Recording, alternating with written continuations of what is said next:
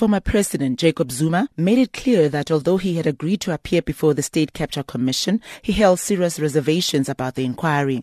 He says the probe is the most recent chapter in an elaborate plan to deal with him.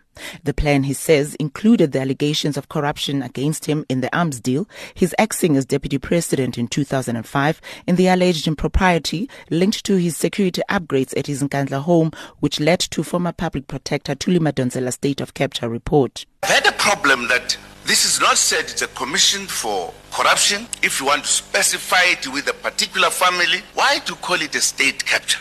Is that expression meaning that the judges are captured? Is the government captured? Is the parliament captured?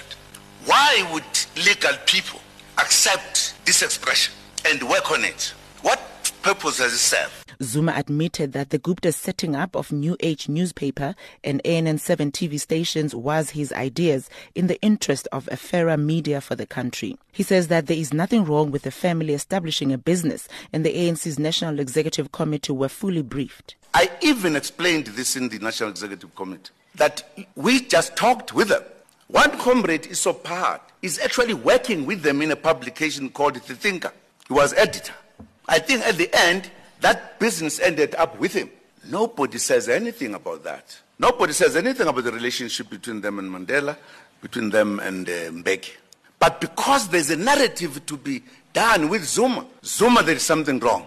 Zuma told the inquiry that he was warned that if former finance minister Pravin Gordhan was removed from cabinet, the rand would be brought to its knees. Gordhan was fired by Zuma in 2017 and replaced with Des van Rooyen, which precipitated a significant drop in the rand. And when Rupert saw him, he said, Minister Mbalula, when, when that happened, he was the Minister of uh, Sports. If Zuma takes out, uh, remove uh, Pravin Gordhan, would shut down the economy of this country. We must go and tell him.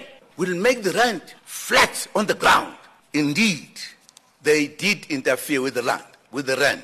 One of the people who have implicated Zuma in the state capture inquiry included former Mineral Resources Minister Ngoako Ramatlhodi, who accused him of auctioning the country to the Guptas. But Zuma lashed out at Ramatlhodi, saying he worked as an intelligence operative for the apartheid government. He also mentioned General Siphiwe Nyanda in the secret dealing with the apartheid regime.